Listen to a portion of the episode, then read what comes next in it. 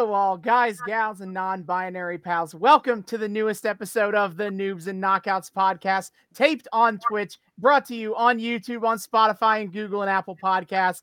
I'm Austin. I'm a knockout, watched a lot of wrestling. I'm David. I'm a noob. Haven't watched nearly as much wrestling, although the wrestling we are wrestling today is wrestling that I wrestle with on the regular. I I, you I see that you tried. I But well, I did. I, I did my best. Yes, we are starting a new arc today, uh, starting with a, a wrestling show that mo- both me and David watch. We are following our first ever all elite wrestling. Um, AE Dub, AE Dub. Uh, and not only that is it is not only the first episode of a new arc, but also in a first time ever event, we are having a guest as part of one of our arc episodes, introducing our regularly scheduled guest, Elizabeth. And reintroducing. I'm back and right in the middle of Hallmark season too. So thank Oh goodness. Christ. Yes. Oh god We- damn it. I also also shout out to the fact that we're having like multiple firsts here. First time we have a guest on a regular arc uh, episode. 1st Mhm. repeat guest, and uh first time we have uh two guests in a row. So yeah. So we're we're you just gotta keep it fresh, or nobody's gonna listen to this anymore. You gotta God keep. damn. Oh, but nobody All of you anyway. know why people listen to us in the first place. yeah. So back to what we're doing today, AEW, uh, All Elite Wrestling. This is this is kind of weird because normally we do stuff that is kind of old on this podcast. Even yeah, uh, even our most even our NXT arc was 2015, and that's as far back as we ever uh farthest up as we've ever gone. But God, this arc takes that place. feels like forever ago, may I just say. it does, yes. like I just I think about that NXT arc, and that feels like a- an eternity ago. Space is warped, time is bendable. It's it's it's it's just so like it feels like a different world. So the fact that we're Yep. doing something from like fucking this year is insane. Well, I'm gonna say 2021 because by the time this episode drops, it'll be 2022. Oh, true, true, But- true, true. So from all the way from the far flung year of 2021. To one one whole one whole year unit. Uh, Yep. which in itself also feels like an eternity because we just live in hell world at this point. But yeah, it feels I have. A little. I hate that I have to talk about that a little bit. Oh yeah! Oh explaining what shit! doing here. Yeah! I, David, when we did our first AEW episode way back in episode five, I casually mentioned that you know pandemic era wrestling. Well, we're here. It's pandemic era wrestling time. Yup. because uh, I, I guess I'll open with that. Is that in in the year 2020? In case you didn't know, somehow there a pandemic happened. It was it hasn't been fun. It's still kind of happening, so I can't even use past tense. It's it's still kind of happening, but I think we've just kind of reached a collective agreement as a society to just sometimes pretend like it's not, just for our own sanity. See, but the thing is, I we we eradicated smallpox, guys. Yeah. No, we're not gonna. we- we've we've almost got rid of polio. Why why is Aw. this the thing that's gonna hurt us? Nah, I we're know, gonna- I know. We're, SARS we're just 2.0. we're just oh. gonna we're just gonna live off of our past accomplishments. Yeah. We're coasting harder than Vince fucking McMahon up in this joint. I was gonna say, if we're talking about living off past accomplishments, isn't that most of professional wrestling? Hey, Yes, hey, hey, that's that's bit. most that's most of mainly WWE. The, the other Yeah. the other ones are a little less guilty of this. Yes, But back to the point. Pandemic pandemic hits in March of 2020. And oopsie doopsie, no more wrestling in front of 5,000 seat arenas.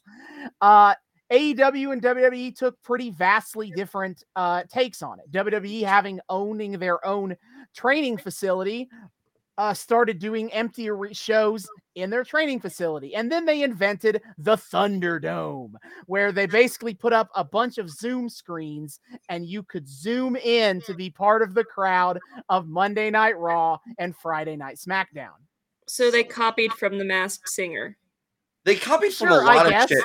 Didn't there, there's oh fuck. What's that one talk show? I it's it's one of those like daytime I know Kelly Clarkson does it. It's the cl- it, that's the one I'm thinking of. Where fucking I love Kelly Kelly Clarkson Clarkson's show. has the screens that fucking like come to her desk. Mhm. Yeah.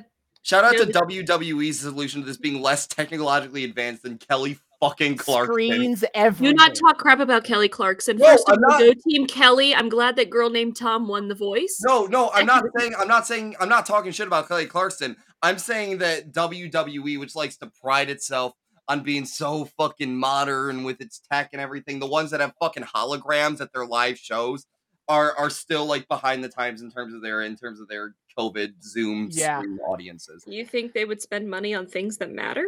Well, No. well, I, I don't know. They mm. have, like I said, they fucking have holograms at their shows. So I who, who knows? Right. Anyway. Then AEW's response was to basically because the fa- the Tony Khan is the owner of AEW and his family also owns the Jacksonville Jaguars. Yeah. So they all just kind of parked it in the Jacksonville Jaguars football stadium, Mm-hmm. set up a ring out because it's outdoors, and just go with it. Yeah, I, I have to say, pandemic era, well, lockdown era AEW, Yeah, that's, that's that's probably a better explanation. Is lockdown era. lockdown era AEW is fucking depressing to watch. yeah, there's no, there's no crowd. It's literally just some of the workers in the company. I was watching a video. I was I was Mhm. rewatching the Brodie Lee debut the other day, which is Yep. depressing in its own right for a number of reasons. Mhm. But the the what cracked me up the most was Brodie Lee shows up in ring and there's just some like spattered applause from people, and it fucking Yeah. cuts over to MJF who's just standing there like, "Mm, mm," and I'm yeah. So why what- the fuck what- does MJF care? is they took the wrestlers who otherwise weren't doing anything that night and put them in the front few rows so they could simulate noise. And then uh, as time went on, uh, WWE never got rid of the Thunderdome until they decided to start touring again in M- May, June of 2021. And then AEW, they started having limited uh limited crowd shows. So they brought in they brought paying customer and fa- paying customer fans back in fall 2021, winter about that time of Yeah. 2020. Uh so yeah, there's a lot you could you could there's a lot to unpack here as you consider like they just neither of them just ever stopped doing wrestling TV. And Yeah. sure you take the fans out of it, but you know, there's still the hundreds of employees that you're forcing them to still interact with each other Yeah, at work and- and, do physically sweaty, intensive activities. with no with no mask. Right. Dude, that was so wild to me, kind of when you first pointed that out to me way back at the beginning of the Mhm. show and we watched lockdown a little bit of lockdown era AEW and I was like, what the fuck? They they're not there's no nobody's There wearing masks. No. What? How did how did not how did everyone how did how did everyone in both WWE and AEW avoid just dying? Is my question. Yeah, they AEW ten, tested extensively. WWE did that eventually. Yeah, huh, shocker. but yeah, so that's the kind of wrestling we're going to see today. And that also plays into how this arc is going to work. Mhm. So basically, what we're doing is the run up to Revolution 2021. That was their one of their big pay per view shows in March of 2021. And in uh, January, they announced a tournament to determine who will be face the AEW Women's Champion at the pay per view. Mm. It'll be it'll be a big 16 woman tournament. And now is the time to talk about AEW and women. Based on how you just announced that, I'm already nervous. It's mostly good. It's Right. mostly good. It's- there are just there are just like some under okay. I would call it more disappointing than good, but it's That's- not. yeah, okay, It's, it's- not offensively bad. Let's. It's not it like it's that. not it's not divas era shit, okay? Or it's Right. not it's not it's not, you know, poor Randy Savage's wife being treated like a sexy lamb. for Right, five right, right. decades. Like it's basically, um, you know, David. We've gone through all these different eras of time in women's Mhm. wrestling and WWE at this point. It's a lot like New Generation era, where the women technically exist, but they don't really get a lot of time on television. They're treated, they're treated respectfully. They're treated as serious competitors. They're just not on TV enough. Yeah, that's fair. we're in a we're in a very hard stance of one woman's match per show. They don't really get a lot of storylines, hardly any characterization outside of Dr. Britt Baker. all all it's it's a problem and yeah, it's like ugh, why are you like this? we're getting we're, we're getting a little better in recent times. It's a slow progression to to the to the improvement. very slow. So, and that that comes up in this arc is because I just said they announced the 16 woman tournament for a pay per view in about a month, um, and they only do one woman's match a show. So, how we do in the tournament? Oh god. And Yeah, the answer question. is they use a lot of YouTube. Most of this tournament is on YouTube. That's What? kind of sad and disappointing. And It is. Yeah, wait, what the hell? wait, Wait, would did that they affect do- contracts at all? Like, if a contract specifies that they get paid based on number of ap- television appearances Uh, I don't think that matters. I don't think that would Okay, matter. thank God. Yeah, no, Yeah. Uh, yeah, I don't think they, I don't think they go that ham like screwing their work. Right. So let's. Uh, I will go ahead before I explain the full bracket. I'm going to say is basically what they did is to also take advantage of their uh, co-promoting with a with women's wrestling in Japan.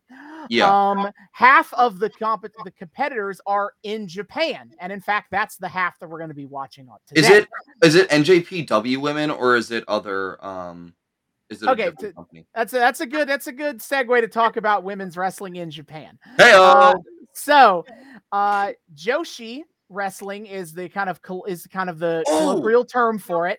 Uh, Joshi is Japanese for woman. so, ah so it is lit- Joshi Joshi Puroresu is literally just women's wrestling in Japanese. Beautiful. Uh, yeah. basically- yeah.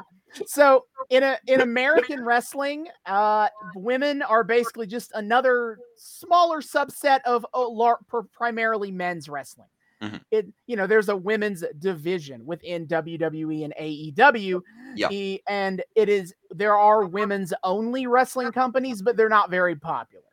Uh, in Japan, it's a lot different, where most companies are either men's only or women's only with where and having companies that cross that kind of have both uh, are much more rare in comparison. And I tried to look into the history of why this is, and the best I could really come up with is basically like the first time that women's wrestling got big in Japan happened to be an all women's company. When all when in the 1970s all Japan Wrestling which was an all women's company got a television deal in in uh, Japan and basically a bit of a cult had a bit of a cult following. And so you know once it's like once it starts all women's wrestling it just kind of like the industry just kind of grew that way. Okay. whereas women were all women's wrestling companies have never succeeded in america. They first got big as being as part of larger men's companies and that's why i figure that that's why that's the norm in america versus the norm in japan. That makes sense. And so i brought that up because david mentioned njpw because it's the only japanese wrestling company he knows of new japan pro wrestling but that is an all men's company Okay, I well I know okay, I know there's another company. Is that is that There, there's, one loosely affiliated with NJPW called Stardom Women's World Wrestling. They're owned by the same parent company. isn't there so isn't there isn't They there have like one vague mixed- crossovers sometimes. isn't but, there one like mixed gender company in Japan? Because I because Uh, I think of like that one Super Eye Patch Wolf video, and he talks about the one Japanese wrestler the who biggest like the biggest one would be DDT.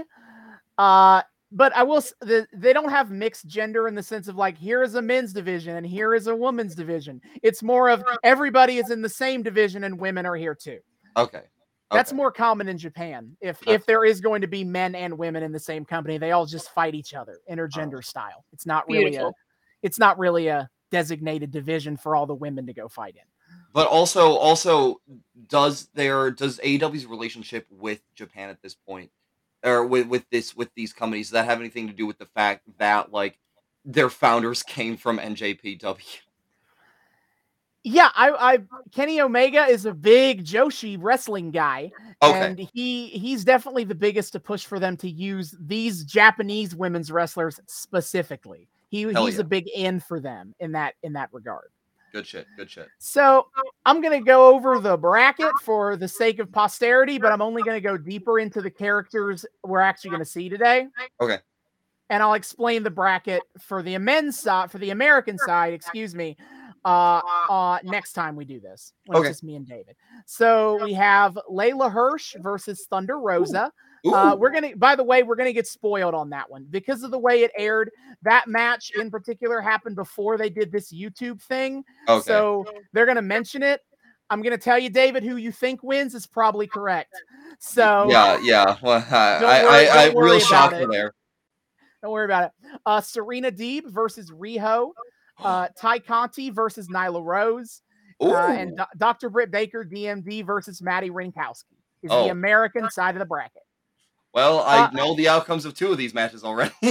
Yeah, I bet you do. Uh, all right, the Japanese side. Basically, because there's a pandemic, they pre-tape these in like a warehouse owned by one of the Japanese women's companies. That's Right. there's so there's going to be no crowd or anything. Don't worry about it. It's all very safe here. Mhm. Everyone's wearing Mhm. masks. okay.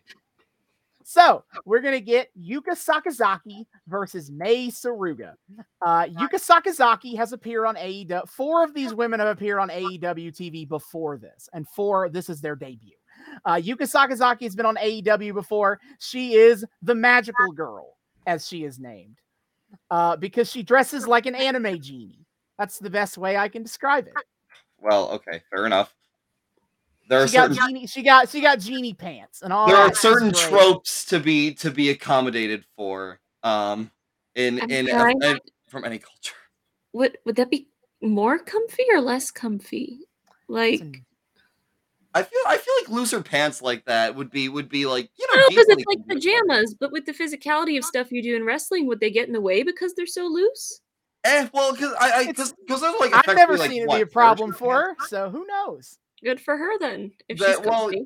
Yeah, no, uh, it's shockingly few people in in pro wrestling take advantage of the no capes rule of being in physical combat both on the side because because a lot of times if someone's wearing something floppy their opponent doesn't always try to take advantage of it i've seen people with looser fit gear and and stuff and it does- it doesn't really get taken advantage of all that often for some reason so i wouldn't worry too much Yeah. And so Yuka Sakazaki, the magical girl, she's kind of an interesting case because in AEW, she's presented as a pure underdog babyface kind of a character. She's pure Okay. good guy. Uh, but in in uh in um uh, in Japan, in her regularly scheduled uh company she works for, she's like a devious evil heel. oh shit That's kind of fascinating. I fascinating. love that for her. Yeah. And talk she's in a tag- range and she's in a tag team that's called the Magical Sugar Rabbits, and I would love to see them wrestle. the ma- the magical sugar rabbits Yeah, man. Okay, you, Joshi Pro Wrestling goes real deep into being colorful and fun. I'm just gonna say that, like stylistically, good good like color is definitely gonna be here. Okay, and then Mei Suruga, uh, she, um, she's ba- she's the Apple Wizard or something to that effect. I don't. She just really likes apples, but also she is like a wrestling savant. I'll put it like that. She's really good at the graps. oh oh man oh we got a technician on our hands please Yep. Uh, next we have Veny versus Emi Sakura. Uh, so Veny, uh, they're interesting because normally in Japan they go by Asuka. They they changed their name though because in America in WWE there's already a Japanese women's wrestler named Asuka. oh wait So- okay different oscar damn it Different Asuka. No. So they changed damn their it name oh to i got excited for a second Veny for the sake of uh to avoid confusion. Um and best I can understand is that their character is a mean girl esque. I had to listen. I listen. Some of these some of these women were very hard to find like a good explanation for what their character is about. okay So it's hard. That was kind of hard to do. Also, uh, my use of of uh, they them pronouns is important is significant because Veny is non-binary and self-identifies as genderless and uses they them pronouns, which is a first for American wrestling TV to have a wrestler who identifies as such. Yeah, that I was gonna say. I don't. I've I don't think we've gotten, and uh, I I've been thinking about this recently. I think we've gotten like an NB wrestler on. I mean, we're Mhm. just at the point of like having openly gay like wrestlers on TV Yeah. and trans wrestlers Mhm. on TV. So like, I guess I'm not surprised, but damn. Yeah. And then Emi Sakura, uh, she is a longtime wrestling veteran in Japan. She's wrestled for like 20 years. She has trained a ton of women's wrestlers, including many of the wrestlers in this tournament. Uh, as a character, she loves Queen. Uh, when she first appeared on AEW TV, she literally would do Freddie Mercury cosplay. Okay. She has since backed off on that and instead how like royalty regal royalty outfits instead. But the Freddie Lame. Mercury So cosplay was a fun. queen I'm who sorry. loves Queen. Yes, she is a queen Okay, but Queen. also that I'm sad she backed off the because one of the most magical things ever is wrestlers doing cosplay. I love Mhm. it so fucking much, partially because it's just one step removed from seeing set the characters they're cosplaying as in a wrestling ring, but Mhm. also just because it's just it's so delightfully dorky and it's such a great for for for this sport that you think is supposed to be so like manly and macho and taking sit they're just it's so goofy and I love it. Oh Yep. god, it's like New Day with their Power Ranger shit. It's great. Yeah. Then we have Aja Kong versus Rin Kadokura. Uh, Aja Kong is an is a women's wrestling legend, considered one of the greatest wrestlers of all time. She's big, she's mean, she done, she'll kick your ass. That's about all you need to know about Aja Kong. And then Rin Kadokura, I couldn't find a whole lot about her. Gonna be honest. Uh, from what I remember of her, she's a bit of a powerhouse hoss herself. So it's gonna be some real big, strong girls going at it with that Aja Kong versus Rin match. But other than that, I'm afraid I couldn't find a lot about Kadokura. And here we are, what I've been awaiting for Maki Itoh versus Ryu uh, Mizunami. Uh, Ryu Mizunami is has been on AEW before. She's basically a party animal. Like she's pretty great.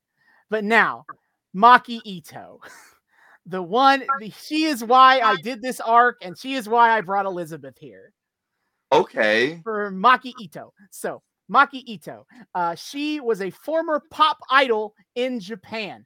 Uh, if you don't know what that is, think pop stars in America, but even more toxic. There you Yeah. go. Oh, oh yeah. No, there's an entire like anime movie about the toxicity around that culture. It's fucking great. Mhm. Well, she flamed out of that culture because she was considered too untalented and ugly. Boo. Yeah, but now she is now a wrestler who keeps the pop idol shtick.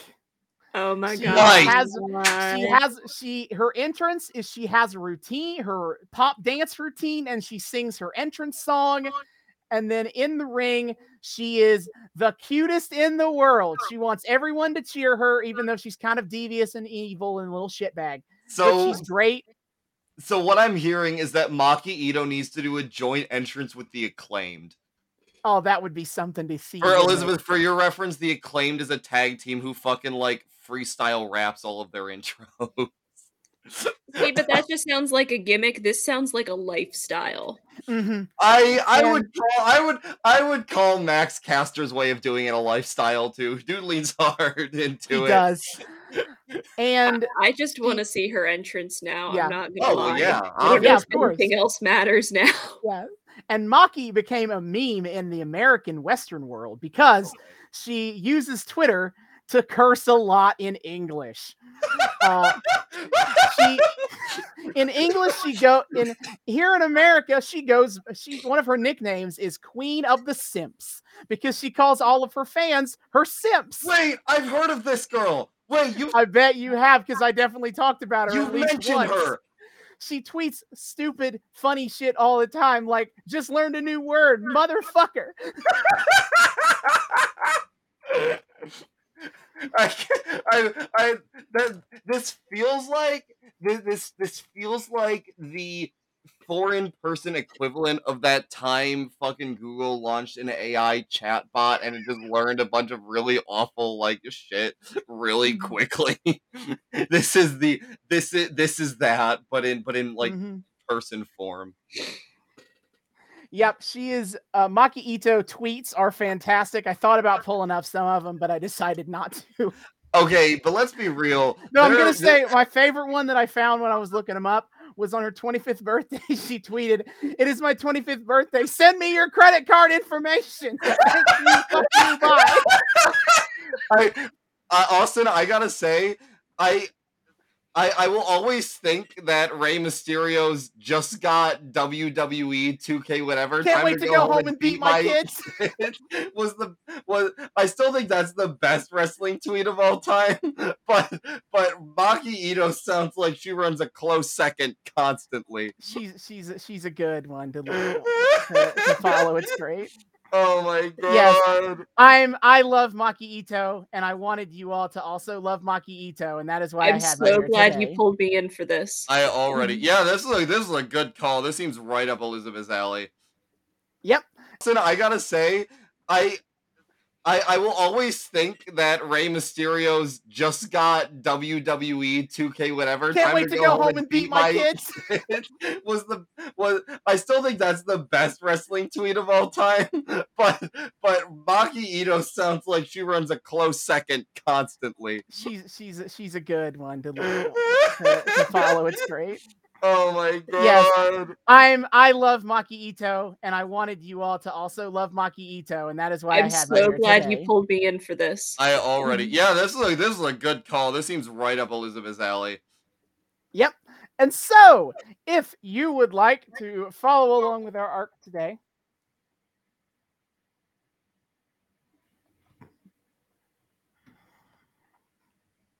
getting yelled at for Now- noise. so- Now now now Austin now Austin understands my pain from when I was living at home.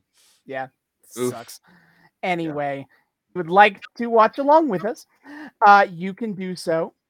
uh, most of this is going to be on YouTube. What we're going to watch today is on YouTube. You just kind of search AEW Women's Eliminator Tournament on YouTube. It's the first show. Pretty simple to find. Yeah, Uh, this, this arc this arc joins uh Lucha Underground in the prestigious ranks of shit on our show you can actually watch for free. Yep. Uh, a lot of the, a lot of uh, several of the matches on the women's side, uh, from the American side, will be on Dynamite, which you can only really get watch replays of on FITE TV if you have a VPN. But that is for another time, really. But yeah, if you'd like to watch along with the uh, late or the episode, you're going to do that on YouTube tonight. And so. Uh, we'll be back uh, to talk to you more about the AEW Women's Championship Eliminator Tournament. Let's fucking go. And we are back. We have just finished watching uh, the first round of the Japanese half of the first round of the women's AEW Women's Eliminator Tournament. Hell yeah. It This was is so it. good. This is gonna be a good one. I can feel it. Disappointed at the lack of promoing because I feel like we could have got some interesting spots out of this, but it was it was fun just for the pure the pure fighting of it all. Yeah, uh, David, I'm going to go ahead and uh, disappoint you ahead of time. There will be basically no promos from any of the women in this tournament. Yes, this is part of the problem that I mentioned in the front half. Oh my But- Okay. At least at least they give okay. But this is also where I'm saying they're improving because now we do get promos. W- We, do, we get we get promos all the time for the women. yeah, who we're finally, otherwise we're have finally to getting do. women's promos now. So so it's getting better. So it's Yeah. getting better than it was a few months ago. Yes. Well, when you put it like that, But like yes, yeah, I mean, if they listen to criticism, I'll See, if it's it. gotten that much better in a short amount of time, that says to me that it could have been better the entire time. no, no, no, Yeah, no, well, you're right. It could no one have. ever said Tony Khan was perfect. Yeah. mm. I, I I mean I I mean I I love his product, but at the end of the day, dude's still like a millionaire investor dude. whatever. Billionaire, you far- mean? Gonna be far from the most perfect dude in the universe. Yeah. Anyway, But- eat the rich kids. Hmm. True, true, very true. Yeah. So, like, do we want to go in order, or do we want to just start with the match I brought you here for? I mean, I'm good with going in order, but I'll leave it up to our our esteemed guest.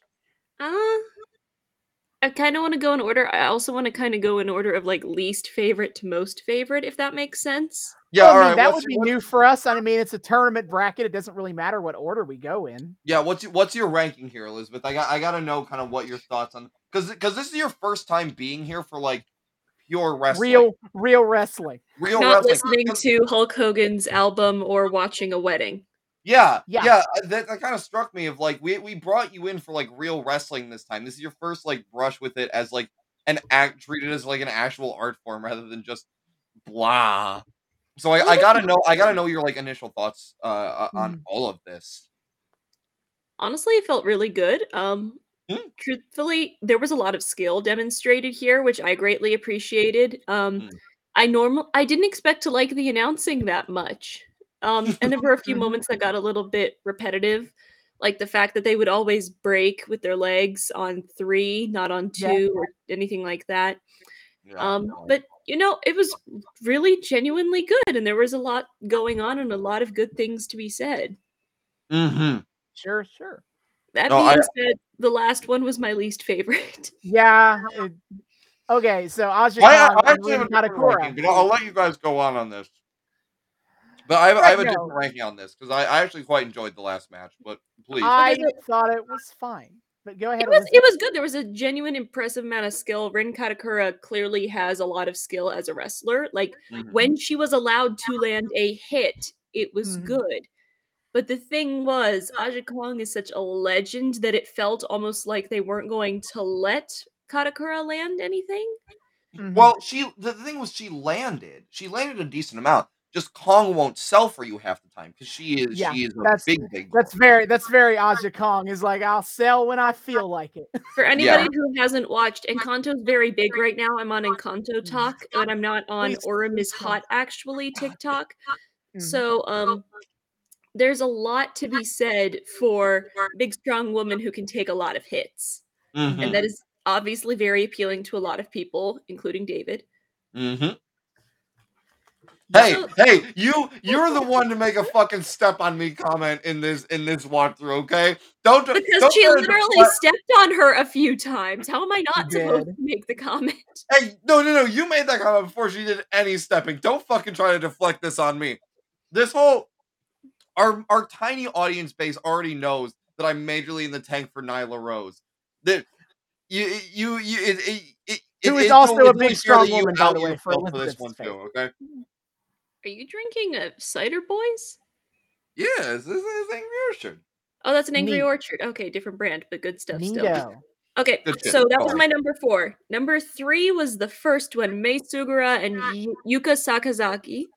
Um, Yeah. they were both very, very good. They were both very, very talented. It just felt very basic, and there were moments that I felt it kind of dragged a little bit. I wasn't Mhm. entertained the entire time, but I think part of that could Sure. have also been I got more into it as time went on. Mhm. Um, second place would be Veny versus Emi Sakura. Veny's entrance alone. Oh, this quality. in top two. They come in looking fabulous, wearing a kimono but that belonged to a dear friend of theirs who passed away. A lot of significance behind that. And Yeah. Emi Sakura was just a masterclass. Like, um, David, you asked me at one point if she gave Disney villain vibes. And I've reached the realization she gives Descendants Child of Hades vibes because of the toga ish look of her mm-hmm. Oh my God. costume. But very much that like this is highly stylized and there's a lot more sparkles than you would get in an actual Disney movie or anything like that. But that attitude of like, yes, play a terrible dubstep musical number that has some dancing in it for some reason while I walk and look fabulous down this dirty street set. yeah. Austin, And you appreciate you appreciate I the do. Descendants movies. I've you seen the I'm first saying two. here. I've seen the first two Descendants movies. I do appreciate what you're saying. in third one, we do learn that there's an actual child of Hades, and that's a whole other. And it's our main character. Yeah. Incredible. But number one, it has to be Maki Itoh and Ryo Mizunami. Well, yeah. The entrances alone, incredible. The fact that um, Maki Itoh is like a joke character. I play a lot of Dungeons and Dragons. And, um, Really? Really? You don't say. I don't think our audience knows I had that. no though, fucking so- clue. as I Please, sit, please as I sit here on this in a that I um, know nothing critical about. role merch hoodie dress. Yeah, if Um, y'all are watching on the video version, you know, here's Elizabeth in her. her Elizabeth's This is the next and role. thankful Thalia Matt hoodie dress. 10 out of 10 would Mhm. recommend. It is very comfy. But this felt very a joke character and a min-maxed character walk into a tavern and are forced to adventure together. Because there were definitely some comedic moments. There were some moments where I was just like, this is a meme. This is some inside joke in the wrestling world that I didn't get. but I'm sure that people who regularly watch this do get, and I appreciate that a lot. But then it reached the point where it's like, I'm min maxed and I'm done with your bullshit. And she just put the hurt on Maki Itoh. And it was Mhm. glorious to watch because truly, as much as I was rooting for Maki Itoh, I wanted to see her fail because that Oh. in and of itself is spectacular. I want to see the little Veruca Salt nonsense what's coming to her. Oh, So true. So that is my ranking. Yeah, um, I understand. I want to before I we always say anything else. I'd like to say I understand you're you're wanting to see Maki Itoh fail thing. And in fact, it's a big portion of her character to fail and fail and fail and fail. But Oh, no. much like every single ship I have, I always keep hoping that I'm gonna get what I want. I never do, but I hope I get it. And and in this case, I hope Maki Itoh gets the win. May I just say, you know it's an Elizabeth guest star episode when just everyone starts shoehorning in their fucking special interest to the back half conversation. Okay, that- that- sorry, that's how you know. ship stuff and it doesn't get to work out. Like Exandria Unlimited was only eight episodes, but I wanted to see Dariax and Dorian get together, and I have Dorian now. Spoilers for campaign three. I have Dorian now, but Dariax is gone. hey, Elizabeth, what was what was the other special interest comparison you made while we were watching? Please share it with our dear viewers because it was the dumbest, hilarious, funniest shit I've ever heard. Um, my fellow VeggieTales kids. Um, yeah, yeah, baby. Some of you might remember a little film entitled The Sumo of the Opera. Which, which in and of itself is a perfect thing for you to bring up too, because you're also huge. I'm a huge Phantom Phantom of the Opera We're aware. Why? Every it's just all Elizabeth's converging, just all her like random things that she loves into this, just fucking shoving it into this discourse. I love it. So, um, Sumo of the Opera tells the story of um, I don't. It's like the fl- Ita- the Italian scallion is Larry the Cucumber's wrestling name, and he is a sumo wrestler. And he's going up against the champ, but he's been like a jokey guy who kind of like gives entertainment and stuff. And then he tries to become a serious wrestler and there's musical interludes that are very Mikado-esque for any of you who know that. But on top of all of that, it is Rocky, complete with a training montage of like mopping floors and chopping sushi and doing other stuff to make him a better wrestler. So it is Rocky meets the Mikado with a title that would probably piss off Lord Andy if he knew about it. I'm kind of surprised that litigious motherfucker doesn't know about it. The thing is, though, he based it off of a novel that's somehow older than him. So, What can he really do? That's fair. Yeah, That's uh, fair. Leroux's novel is public domain. There isn't anything he can do. Ha! Mm-hmm. Get fucked, nerd. No, but Sumo of the Opera is an imperfect film that, as I'm Really? sitting here, And a Veggie Tales movie being an imperfect film. in terms of VeggieTales, it's not up there. But as somebody who we are recording this a few days after Christmas, as somebody who has been listening to the eight Polish foods of Christmas on an almost nonstop loop for the past couple of weeks, I'm feeling nostalgic, and that's why it came to mind. You know, I forgot that the term eight Polish foods of Christmas is a phrase I hear sometimes exclusively because I know you. Yeah, And I'm not No, sure I missed some- your eight poppy seed cakes, seven simmered prunes, six grayus cheekies, five smoked kielbasas, four baked paprikas, three simmered glunkies, two steamed pierogies, and a boiled potato topped with dill weed. Any questions? Uh, how does how does this relate to wrestling again? I feel like we may. Did we lose the plot here? When do And we not lose the about plot? Hallmark last time I was here. Also, I'm- this entire podcast is one giant plot loss.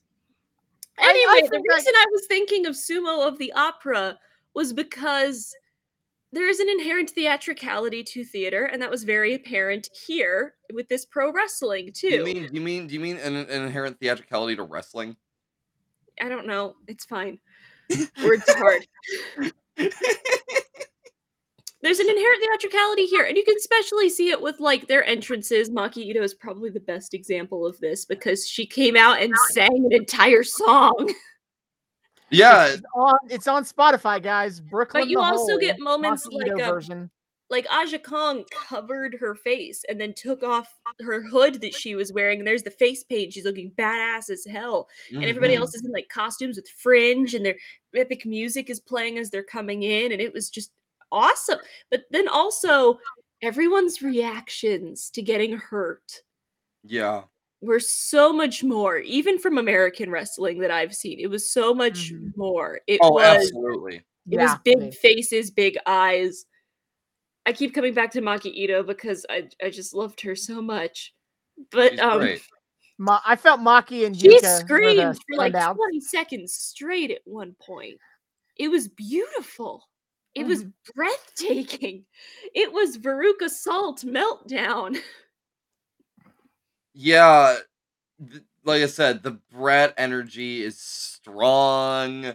This this girl is is is just here to piss people off and absolutely thrive while doing so. which, Um, made, which made it even better that Ryo Mizunami then like kind of played along with it and was like, "Oh, haha, aren't you cute?" And before going to shut up.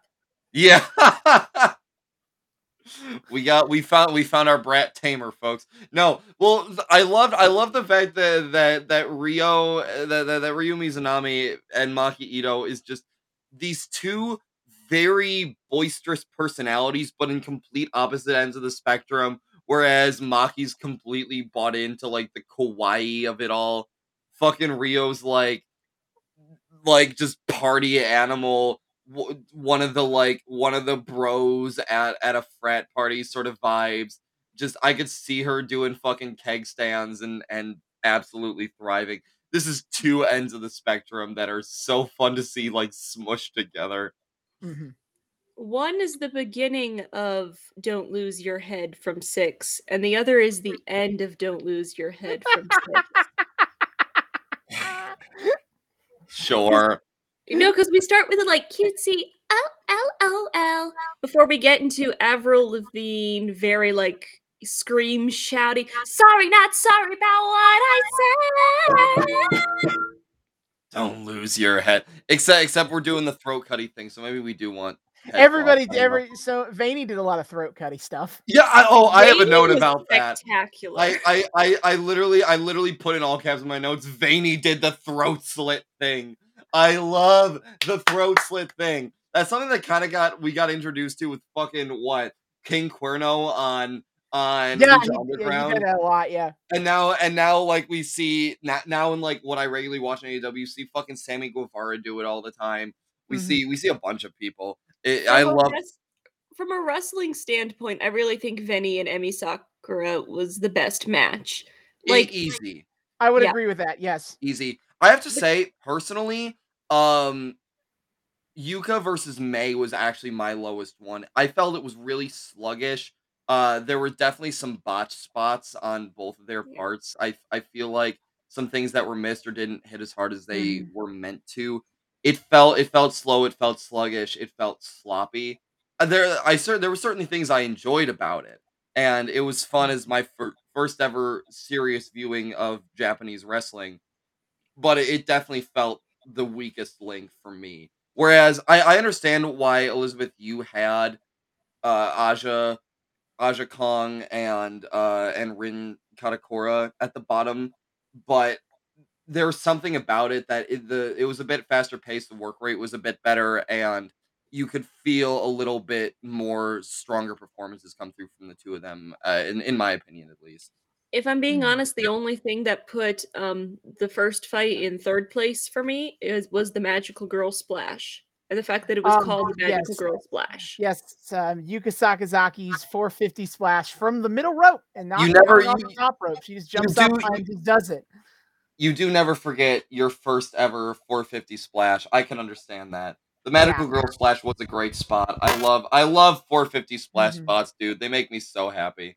Yeah. Uh, I, you know, I I guess um from um I guess uh you know top four, I guess number one would also probably be um the uh what was I thinking to say? The top one I would think would be Veny and Emi. I'd also put that number one just because uh that was the best uh technical match, and man, they they, Mhm. they, they both of them killed it. There was But- so much drama to it. hmm Absolutely, like back. Oh and my god, yeah. It was it was I, I I feel like I feel like um Rio versus Miko was the strongest character showing in terms of bombast and in terms of memorability, but there was this consistency to Emi versus Veny that just made it such uh, such a gripping showing. This was this is Mhm. probably the most gripping match of the of the of the entire run for me, simply because they seemed so evenly matched and so fit for each other in ring. Their chemistry was phenomenal. Emi's taunting of Veny was phenomenal, and Veny just had this determined look on their face the whole time of just not wanting to be put down. And every time they got a chance to get the upper hand, you could just see the fucking like kill lasers in their eyes, Mhm. set, set, set, lock on. I I loved, I loved how brutal that match felt. It felt like a smart match too, because there wasn't like them doing the same thing over and over again if it wasn't working. They repeated stuff because it worked, and then they would change tactics. So it wasn't you were watching the same thing happen over and over again. It kept shifting and moving, and it was Mhm. just it was interesting. You never got bored watching it. It wasn't. Oh my god, they're running around the ring again. I swear to God. It was Yeah. one, two, oh, so close. Yes. Yes. We finally got Elizabeth fully in on it. Yes. Yeah, no, Now she understands. I'm Can't wait to see so if you're in fucking happy. episodes. You don't. Yep. Seriously, you don't understand how happy that makes me to just fucking to to to hear you understand that feeling of being the one, two, no, god damn it, son of a bitch, Christ, no. David, David was David was getting real into it here too. He was he was he was real hoping for Veny to get the dub. Oh, I, I, I was, I was, I was fucking. I don't know. There was, there was just something about, uh, something about Veny. I think, I think it's just like they're they're like determined badass goth aesthetic. Mhm. I, I, I love, I love how straightforward kill Veny felt. It's, it's the fucking, it's the fucking Steve Harvey clip of just him screaming, "Kill!" Yeah, and and and and then on the other side of, of that, you have Emi Sakura, who's just all pomp and circumstance. But she Oh, has the- the, talent to back it up because like she She showed absolutely quite a kicks bit ass. and Yeah, always earned. Yeah. Oh, oh, and the taunt spots we got from Emi. I Oh, love oh, oh man, the, the, she actually does the "We will rock you" chant still. Like she sticks through that.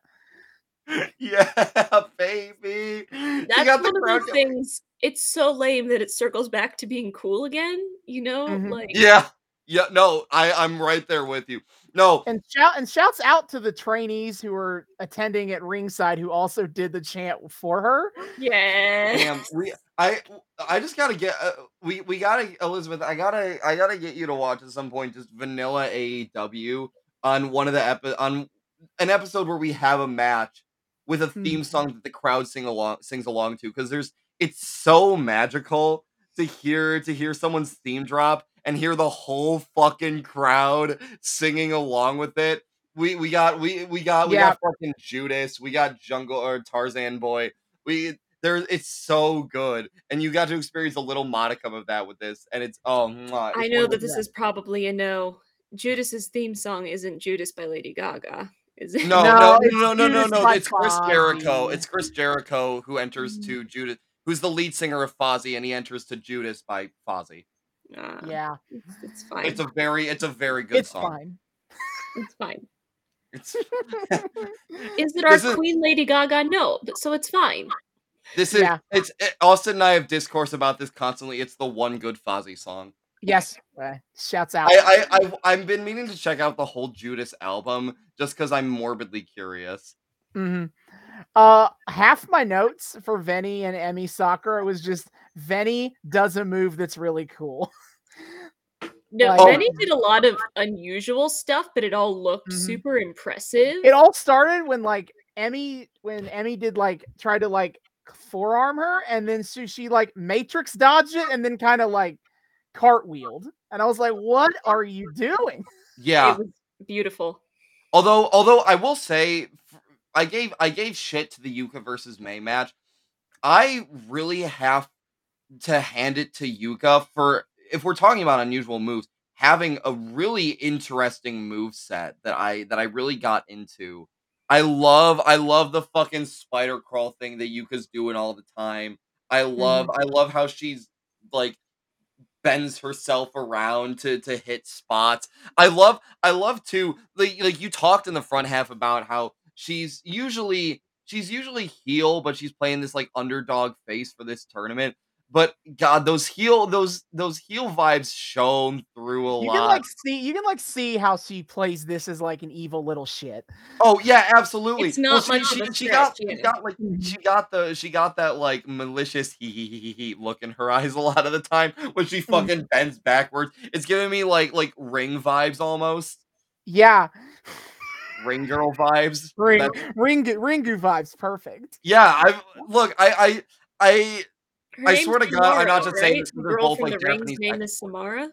what? Uh Yeah, the Ameri is isn't that I forget if Fuck. that's just the American name or not. I think I think in the uh, I can't remember. I uh I haven't watched Linkara's video on that in at least I haven't week, watched it since. October. That was that was spooky season viewing, okay?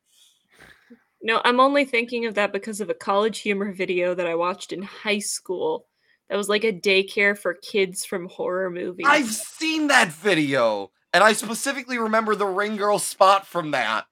Yeah, mm-hmm. because she was in the TV. No, you, it's not time for the TV right now. Yes, I mm-hmm. remember. What the fuck? I remember that. That's so wild. Come play with us, Daddy.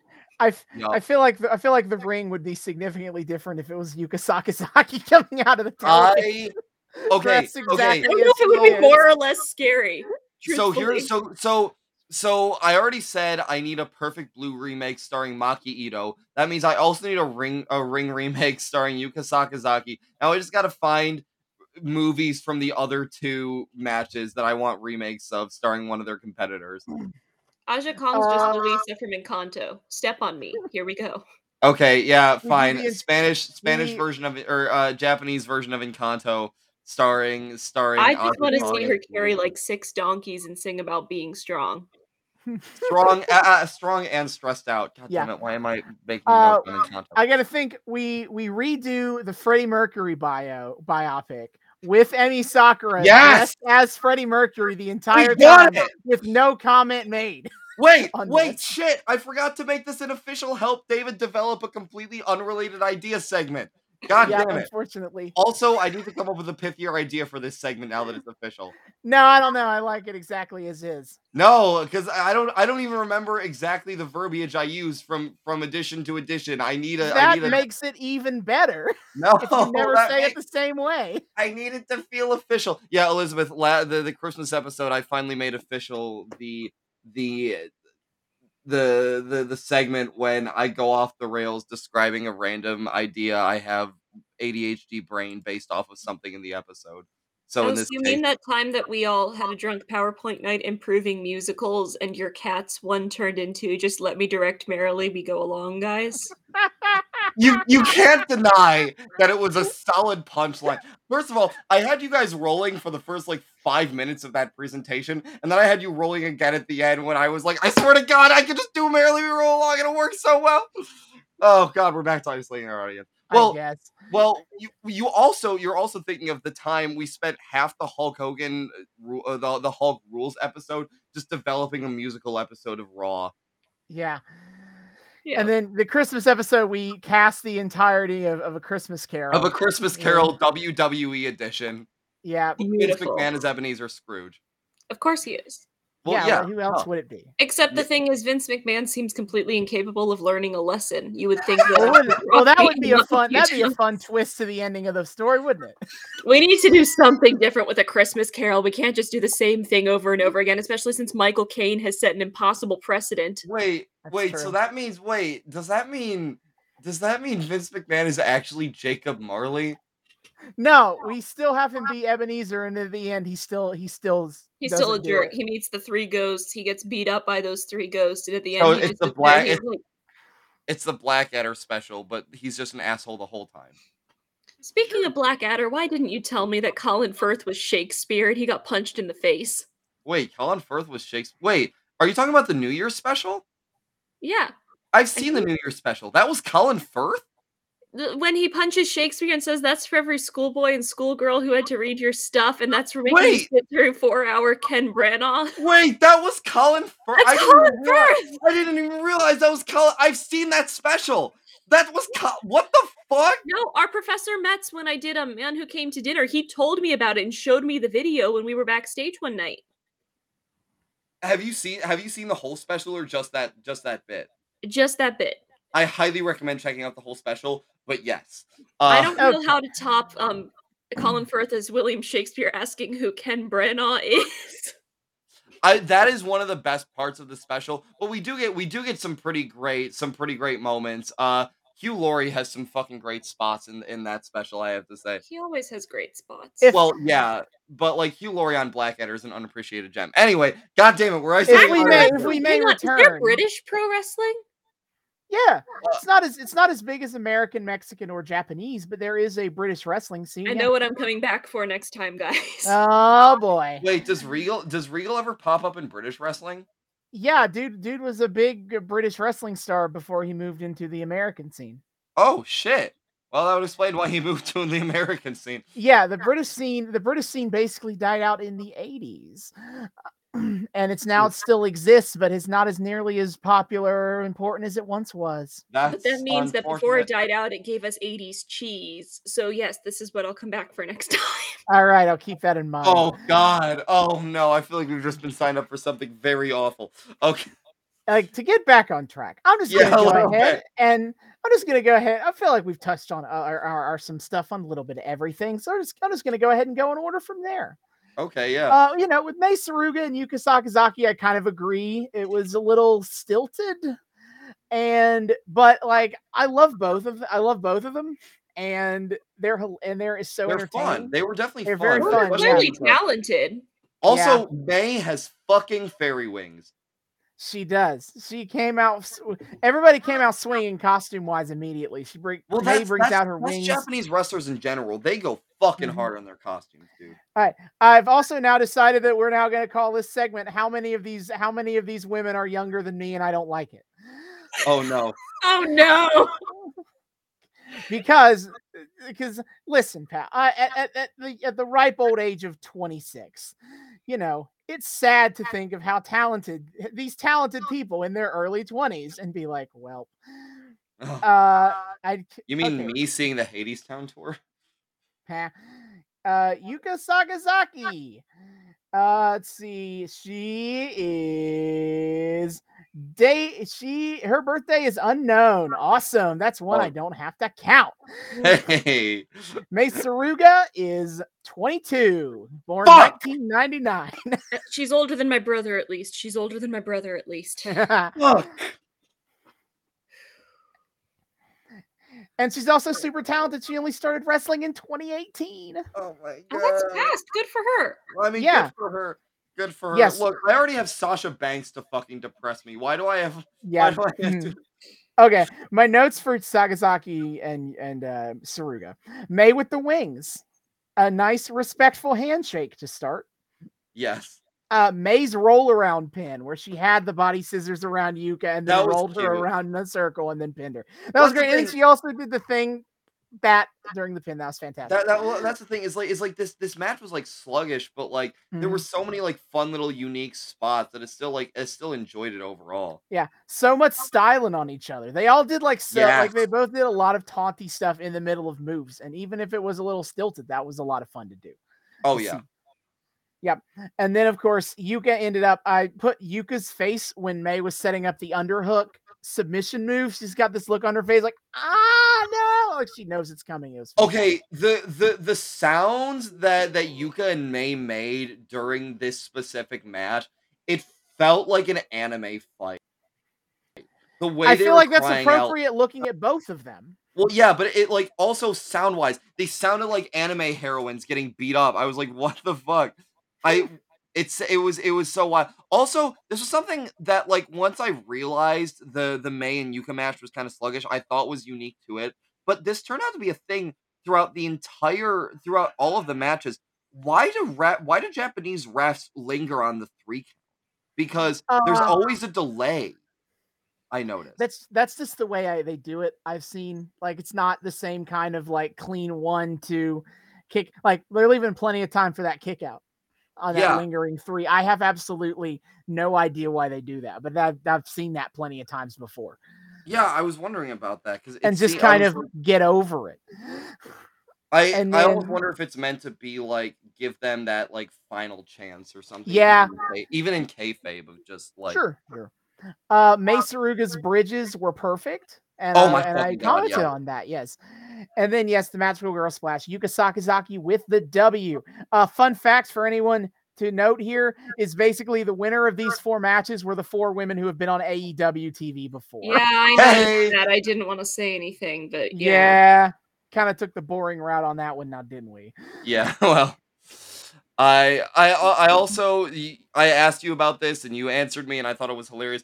Shout out to Excalibur being left alone on commentary because he's the fucking only one who knows about these at wrestling. Yeah, the only other all the other AEW commentators have definitely no idea about any of this, and so they don't have to do this work. Anyway, back to the my game of seeing out how old these very talented women are that I am jealous of. Wait, Uh, also before wait before before we move on, I also need to shout out Yuka for having a better and more convincing STF than John fucking Cena.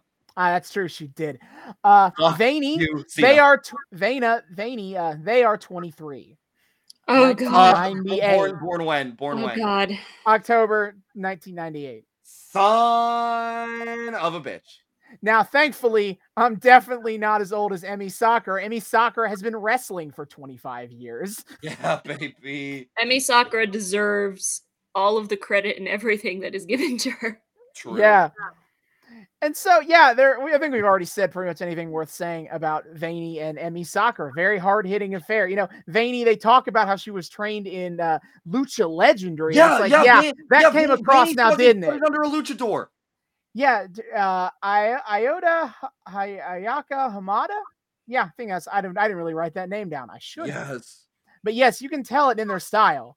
Like so much lucha. Also, flips, yeah, yeah, high flying for high flying. days. And they're like so tall. I don't know how tall they are. They feel like 5'10, 5'11, just make some quick estimates. yeah, Look- Jesus. Either way, too tall to be doing them flips, and yet they're doing them anyway. Yeah, what Much the shit? Yeah, and shout out to to to Veny doing the throat slitting thing. Um, it was that yeah, it was just such an incredible match. Yeah. I loved it so much. Uh, I I took note of the when they when they did the spot where they're like trying to hit each other, and eventually Emi Sakura just straight headbutts Veny in the chest. I was like, dang, okay. No, took note Yep. of that. Yeah. Uh, oh my god. Also, also, Emi ends up getting the dub, and Mhm. hell, uh, uh, damn it, I was really, I was really pulling for Veny. But I love, I fucking love that the music that started playing once Emi got the dub sounded like a goddamn cheap carnival. Yeah, I noted that Emi's music has three different intros because it has like this folksy start, and then it has the dun dun dun dun dun dun. We will rock you, and then it goes into a rock track. Yeah, but like, but like, it felt so fucking goofy. Just imagine like having like having this dramatic moment, this big, this big brutal win, and then the music goes.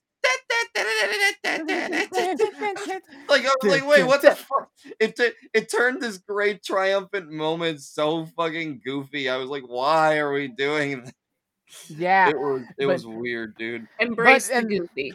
yeah, Yeah, and but like then this, after, this is a level and, of goofy that I'm like, what? What the fuck? and then afterwards, and then afterwards, Veny slapped Emi in the face. And Yeah. like, I hope that hope that comes back. we went we went for the broken friendship spot, which is always a great spot to go for. Sure, But uh, yeah, I did I did love I did love the no fuck your handshake. Yeah, fuck you. Okay, Maki Itoh and Ryo Mizunami. All right, Maki Itoh is 26. I'm actually older than her by about six months. Yeah, baby. And then obviously Ryo Mizunami was mentioned as being like a 16 year wrestling veteran. She's obviously been been around, been a big veteran of the game. I didn't real I didn't realize she was like that old. I I missed it when Yeah. you 16 years. God damn. My first note was just Brooklyn the whole because holy Moses. Uh Maki Itoh's entrance, obviously, uh, top notch highlight of the whole show. What what incredible. It's so goddamn extra. Yep. And that's why it needs to be that way. If it was anything less, it would have been disappointing. But Yeah. also the fact she gets an entire fucking song segment Mhm. is hysterical. She gets the whole gets she gets the chorus, she gets a chorus and a verse.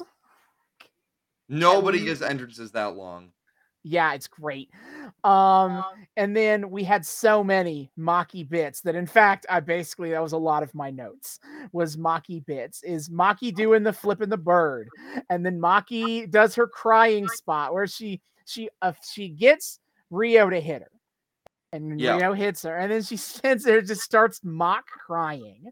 And Ryo eventually comes over to check on her, I guess, and then she stomps on foot Yeah. and just kind of just kind of squishes it there. It was hilarious. But also, if we're, if we're talking about if we're talking about um, Maki Itoh's head, fucking or the the Hulk up spot she does. She's so so so. We love a good Hulk out Hulk out spot here on the Noobs and Knockouts podcast. It's a classic, originated of course by the Hulkster and adopted by Pretty by much many, everybody. ma- ma- many an esteemed wrestler since. It, it's it's a it's a fun spot. It's fun to see someone be at the brink, but then just force themselves back. But Maki Itoh's way of doing it is so hysterical because she starts hitting herself in the head, which is funny enough as it is, especially when you know it's just a huge meme that her head is it just apparently meant to be a weapon. But then she starts fucking banging her head against the turnbuckle like some sort of unhinged animal, and it is hysterical. Okay, yep. They Maki got in all of her. I'll get to talk about the headbutt spots, but before that, we also have uh classic Maki spots. She had Ryo up in the corner, and then she yells out normally to a crowd, "Who is the cutest wrestler in the world?" And you're supposed to say Ito-chan, and then she starts doing the punches in the corner. I did it because I knew the call out. Austin knows. Yeah. But then yeah, they start doing headbutt bits. Like she has Ryo down on the ground and she does the Kokeshi, which is a falling diving headbutt to the side. The camera angle didn't catch this very good, but Maki Itoh does a funny facial expression when she does that spot. The, the camera missed it. And then yeah, they start headbutting each other. They have a bit where like Ryo and, and Maki headbutt each other at the same time and then try to push against each other. Yeah, well then then we see Ryo explicitly try to go for a headbutt and just just it it, it oh yeah, does she goes not. for a headbutt and it just doesn't work. It It, just- hurt her, not me, not Maki. I have to say, it felt like it felt like in this case, and I feel like this might be the case with a lot of Miko ma- or uh, Ma- uh, uh, Maki matches. I I don't know. I haven't seen any, but I just get this feeling is I feel like Ryo had to take some stupid pills before stepping into this ring because she fell for the crying spot, which you said Maki Itoh does a lot, and she also made an attempt to headbutt her when it's clearly like one of the biggest memes ever for Maki Itoh that she has a freakishly hard head. Yeah, Yeah. sometimes sometimes wrestlers kind of just have to let stuff happen. You know, like how sometimes stuff has to happen just so the plot can happen. Sometimes wrestlers just do stuff so the spots can happen. Yeah, but like, I, I, I feel like they could have. I feel like they could have lampshaded it better or something. So something where it didn't feel like like Ryo just has no clue about her opponent or any of the memes attached to her. Uh Ryo had some fun bits too that I took. Oh, Ryo, it's like incredible. bit. when she when she's doing the stuff in the corner, the chops in the corner, is doing bam, bam, bam, bam, bam, and then she, Oh ends- my she like turns to the referee and like bows at him. Got to be very respectful. Yep. Oh, Ryo's also plenty theatrical herself. She did like a Mhm. fucking miming spot early on. She's just, what was that? I don't know. I've never? I've never understood it. I've watched several Ma- Ryo Mizunami matches at this point. I don't know what that's about. That's a common spot for her. Yes, she does the ropes, the rope mime all the time. Also, I have a very important question related Uh-huh. to this match specifically. At one point, where I oh, I can't remember who was the one getting hurt. I think I think it was Ryo. I think I think Ryo had just been the the butt of a few headbutting uh setups, and Excalibur's talking about how she's trying to fucking stay in this match, and and Uh-huh. and and he says something about she's trying to come back from this pain known as life, and I just Oh yes, he was talking about Maki. Excal- Actually, oh yeah, was actually talking about Maki Itoh. either way, Excalibur, are are you okay? Is everything okay, buddy? Like, I, I know think we're, it's supposed to be lean in. but, Like, part of Maki's David- shtick is to be a little self-loathing and kind of a s- like her failures have taken a, a toll on her own psyche that she hides behind her own persona. But and I think that was supposed to be a lead into that, but very out of nowhere. Sure. Well, and this is pandemic wrestling. If there was ever a time that something like that would make a lot of people go, same, it's probably now. Well, Mhm. yeah, but also Austin, to, to what you said, I understand where you're coming from, but the way Excalibur said it was this from this pain known as life. You kind of pause and trail. Like you have to think about that statement for a second. He he went somewhere, okay? In that moment, He got little- Excalibur went he got a little somewhere went, in here, went into a real dark hole somewhere, and in his mind didn't come out for a good couple eternities. And then when he returned, it was really existentially sad. That's the vibe I got from this. I I, don't there were some moments of this that were kind of sad. Like there were moments where like you could tell that if a crowd was cheering it would have been a lot better and it's just dead Yeah. silent. like I said, uh, lockdown era wrestling in AEW is fucking depressing. to Honestly, watch. overall, it kind of is. As someone who watched WWE too. Yeah, and but at least WWE like gave the semblance of a crowd. I th- I think it's because wrestling doesn't really know how to operate if there isn't people there. Oh yeah, Well, I couldn't tell if it was better or worse when there were like other people in the building, like trainees and other stuff, and they would Mhm. you would hear like two voices cheering. I couldn't Yeah. tell if it was better or worse, truthfully. like I it's it's better in the sense that at least we're still getting those pops nodded to, but at the same time, it is so fucking sad to just hear that very light, weak smattering of response rather than an entire several thousand seat arena losing their shit. Yeah, It is it it's better than nothing, but what we have is still just oh it, it hurts right in the soul. Yeah, it's a little. It's kind of sad. Yes, as, oh as god. someone who went through that whole era. Look, nothing will ever be as sad as Brodie Lee entering to the deafening silence of a locked down Mhm. audienceless arena. Yeah. Okay. Nothing will ever be as depressing as that. So I'll Yeah. take I'll take the little bits of of like okay Mhm. pop where I can get it. Yes, uh, Ryo does. Ryo Mizunami does make poor Maki Itoh tap out. Mhm. The the cutest Good in the world, shit. the cutest wrestler in the world, does not get the W today. You love as it should it. be. I I I think Ryo's my favorite of this entire run. Like I love I love Veny. I really like Veny and and their style and their move set. But just Rio seems so much fun and I love I love how fucking boisterous she is and I can't wait to see more of her. Yep. Rini Ryu is great though. And then Aja and Rin Kadokura. I really didn't have many notes on this because it, well, there, I didn't think there was a lot to say. Um, I did note uh, Aja Kong giving a look over to Hikaru Shida. I didn't mention this in the front half. I'm surprised I forgot.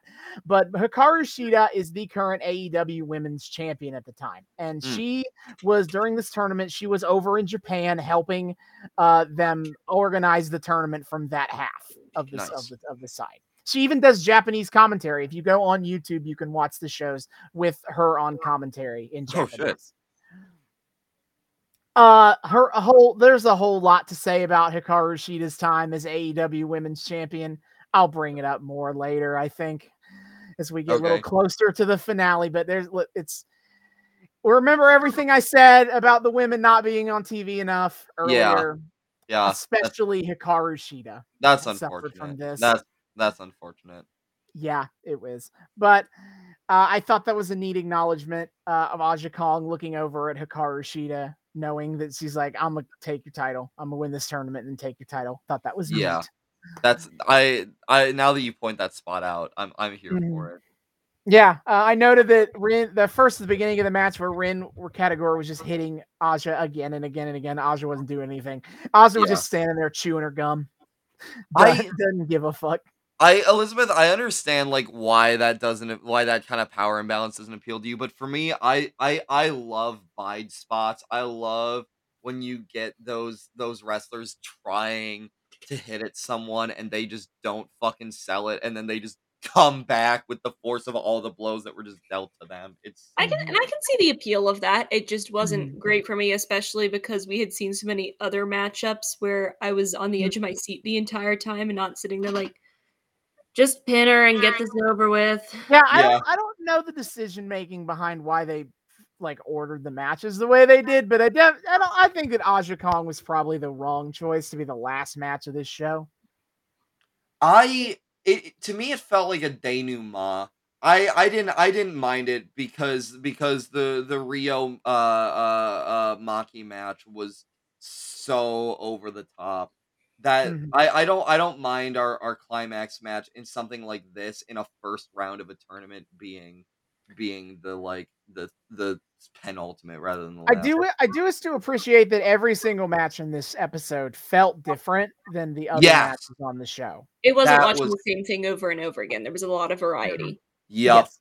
And that I mean that's that's the strength. That's that's that's that's always one of the greatest strengths wrestling can do is is is show off so much variety for what people a lot of times will just kind of write off as as a samey mm-hmm. straightforward thing. It's it's not. There's so much variety you can have, so many little subtle things. And Yeah. this was such a great This was more dramatic than a soap opera. Yup. And I say that as someone who, when I eat lunch, Young and the Beautiful is usually on in the break room. No, Young and the Restless, Bold and the Beautiful. They are Oh different God. shows. Oh, I don't want to get those two mixed up now. Oh, oh, now how how how could you? It's very important. Young and Beautiful is a song from a movie. I don't remember which movie. Mhm.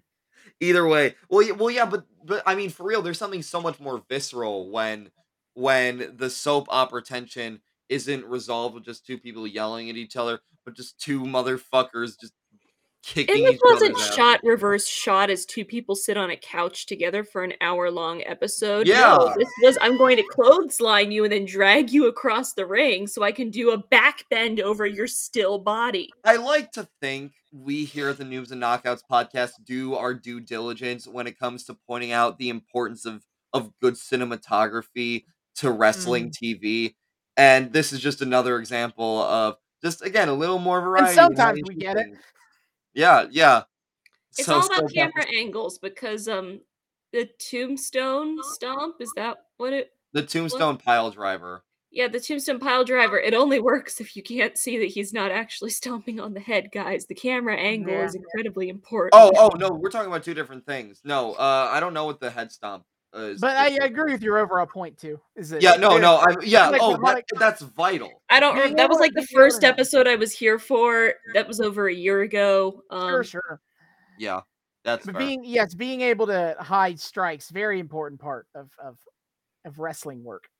absolutely That being said, there were some blows tonight that we watched that I they looked incredibly real and oh sometimes they are Which, to be Sometimes you fair, yeah, some, sometimes they're not. They don't. They like pull punches a little bit, but sometimes real contact is made. oh oh Especially absolutely them, especially those forearms. Their Mhm. contact is made.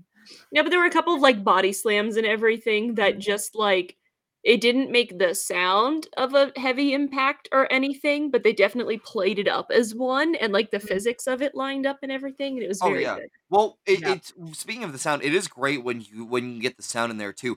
There was I there was this spot during the the Veny Emi match where I think Veny gets a kick fucking across across Emi's neck slash side of her face. Oh, is that the, and is that that the makes one? Where, is that the one? Is that the one where they kicked Emi in the back and then kicked her in the front?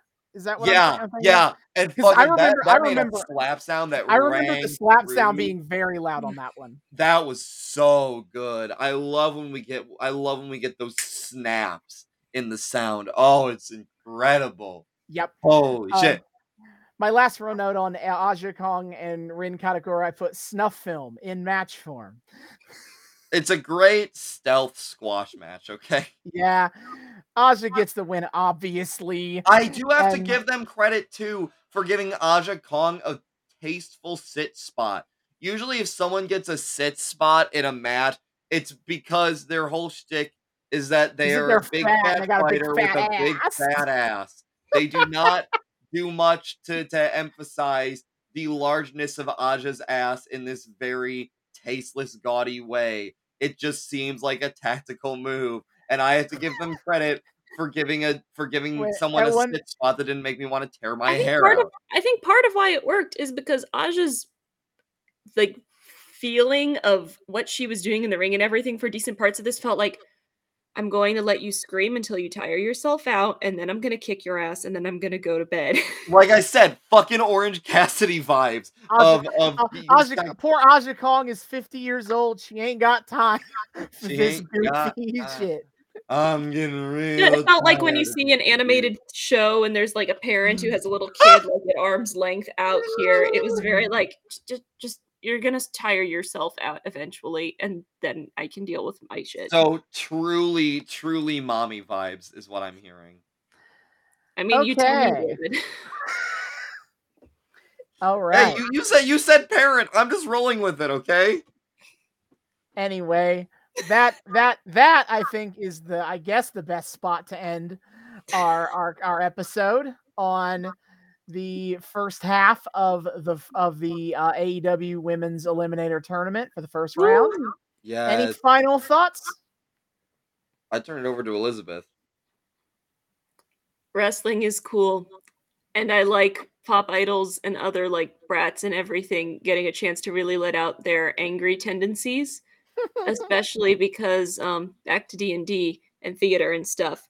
I ran a one shot of Midsummer Night's Dream characters and the reason I ran it because I don't like barbarians and I was playing Hermia and she's the perfect barbarian. There's just something about a little package of pure feminine rage that I enjoy so much Oh my god. to a ridiculous extent to the point where I did not like Diana the musical. It is not good, but Feck You Dress made me so happy. I I I really do need to need to fucking at some point do like an AEW watch party with you, Elizabeth, of like stuff that airs at, as uh, in in real time. 'Cause I feel like you would appreciate the work right there, and especially if we get a good women's match, you would love to see some of the personalities and some of Well, the. that's well. That's the nice thing about AEW is they announce all of their matches ahead of time, so you all. I already know. You know, a fucking match is falling into the lap in the middle of the show. Oh god. Yeah, we can Yeah. do that if you ever come back to the better state. Yeah, The ha, objective it's true. state. Uh, okay, okay, fine. Yeah, I'll, I'll take that one on the chin. Anyway, Anyway, that is the end of our uh, first episode here of our brand new arc. As we will Yeah, continue to cover the AEW Women's Eliminator Tournament. Next time, we will be covering the American half of the for of the first round. Uh, but for next, our next episode will be the conclusion of our long journey here back in 1987. We've come so far away, some so Mm. far here with Hulk Hogan versus Andre the Giant, where Hulk Hogan is, inev- is actually the bad guy here, and they don't play into the arc at all because they suck. he's not actually whatever. he's he's not actually the bad guy, but, But Austin and I have like have like rewritten this thematically because he's so clearly the asshole in this situation, but they refuse to like acknowledge that he's the asshole. It's it's This- great. This is the same Andre the Giant where Young Rock had an entire episode of how chill he was. Yeah. Oh, And well, Andre's the the, bad guy in this story. Yes. Andre's the bad guy when it's clear that Hulk is actually the real shitty friend here. Anyway, we are finally uh, concluding that with WrestleMania 3. WrestleMania 3, baby!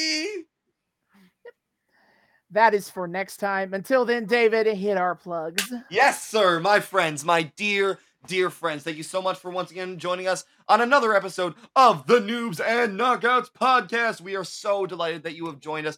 If this is your uh, if you're a returning listener, viewer, what have you, thank you so much for once again welcoming us back into your eardrums, your eyeballs, whatever you use to consume our content. We are delighted to have you here. We hope you continue to join us week after week after week, like you've been doing. If this is your first time with us, welcome. We here at the Noobs and Knockouts podcast like to think we are friendly to both noobs and knockouts alike. So whether you are brand new to the wrestling fandom or you are a seasoned veteran, we hope that you feel welcome here. We hope that you're having a great time here. If you have been having a great time here and you would like to keep having a great time with us and you're not entirely sure how to do so, not to worry, my friends. I have you covered. First of all, you can find us on YouTube. We are the Noobs and Knockouts podcast on YouTube. Hit subscribe, ring that bell, make sure and search a nice solid color so you get notifications every single time we drop a new episode. Uh, comment, like, add us to your playlist. Check out our playlist. All of the arcs that we follow are organized into nice little playlists. So if you want to follow a specific one all the way through, you can do that without having to jump around a whole lot. And if you watch more recent episodes, you can see our beautiful faces as as we talk and gesticulate and everything, and see hell our sexy new display brand new to episode 56. It's fucking dope. Come look at it. it, it yeah, it fucking rules. Elizabeth is Vanna whiting it up right now like a goddamn Mhm. boss. It's amazing. Uh, so be sure to check us out on YouTube. We can also, if you like the audio only experience, of course, you can find us on Spotify, on Google, on Apple Podcasts. Three of the best places to find your podcasts. Uh, rate us, review us, whatever the fuck it is you do on those platforms to be like, hey, these guys are pretty cool. I think they're pretty cool. Uh, You guys uh, should think they're pretty cool and maybe check them out more. I don't know. I'm just saying. Listen to us there. You can find all of our all of our episodes on those three platforms. It's a great time. It's a great little uh great little audio only experience. And and you know it's, it's just a good time. Come come check us out. It's it's you know what your platform of choice. We got you. Uh, you can also find us on social media. Oh shit, we got little scrollies. This is so cool. I did make So- lots of scrollies. If you if you want to get in direct contact with us, you can find us on three kind of main platforms for that. First of all, you can find us on Twitter at Noobs and Noxpod on Twitter. That's Noobs the letter N Noxpod on Twitter. Follow us there. Uh, come check us out. We we tweet out dank memes. We we in we engage with the discourse. Of course, we post every single time we drop a new episode, so you all know what the hell's going on with our show. And of course, the highlight of the Noobs and Knockouts Twitter is weekly wrestling live tweeting. My friend, what is on the docket coming up? Yep. Uh, as usual, every single week. AEW Dynamite. We talk a whole arc about it. What do you know? Hey, Uh, every single week, Wednesdays at 8 p.m. Eastern, now on TBS. By the on time this drops, they'll be on TBS now, not TNT. Mm. And that's 8 p.m. Eastern every single week. It's the mo- one wrestling show I most consistently watch live. Uh, Mm-hmm. in addition, we're also kind of going to experiment in watching Deadlock Pro Wrestling. It airs live on YouTube 6 Eastern on Thursdays. I haven't gotten a chance to watch live yet. You know, holiday season, other preoccupations. True. But when I get the opportunity to watch it live, we'll probably be live tweeting it. Uh, in addition, we also keep up with the Impact Wrestling, WWE, and AEW pay per view shows. Uh, so Impact's next next pay per view coming up Saturday, January eighth. Hard to kill, uh, one of their four annual pay per views. It's going to be really sweet. An Impact Knockouts Championship match is a Texas Death match. A, and and also an Ultimate X match for the Flippy Boys, except now the women are getting involved in it too. It's going to be really sweet as well. A Ring of Honor World Championship match. That's kind of insane, actually, and so much more. Uh, that's coming up January 8th. You can buy that from traditional pay per view providers as well as on FITE TV. Mm.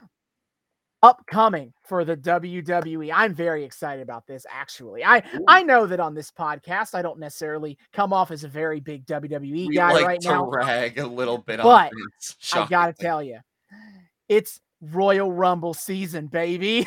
Okay. January Okay. 29th that is the WWE Royal Rumble. 30 men enter a battle royal. The winner gets to become gets to have a world title match at WrestleMania. And it's genuinely one of WWE's best shows every single year. I'm Mm. very excited for it. Again, it is January 29th, and it is on Peacock, WWE streaming service, streaming service provider. And then, in addition, AEW, their next pay per view. Hey, what do you know? Uh, Revolution 2022. We're obviously building to the Revolution in our arc here, but on March 6th is the next AEW Revolution. Again, that's several months away, so I don't really have any big details on it, but uh, I will have more details as time goes on. And that is uh, what we'll be doing live tweeting uh, of uh, on the Twitter going forward. Yeah, so be Y'all sure are to check that out. What? I do, I do real keep busy. I do keep myself busy here. Yes. Yeah, yeah, no, we have a we have a good time. Be sure to be sure to check that out. Definitely, it's uh we we love our live tweeting on our on our Twitter. Mhm. Austin's uh Austin's really great at it. He, he's really insightful, really funny. I can I can personally vouch, and Elizabeth can too, that he's a great time, uh, a great company to have while watching wrestling, even in a digital only format. Every once in a while, I hop on, take the reins too. I like to think it's He at least does. somewhat entertaining. Uh, so but no It's matter a who, different level of chaotic.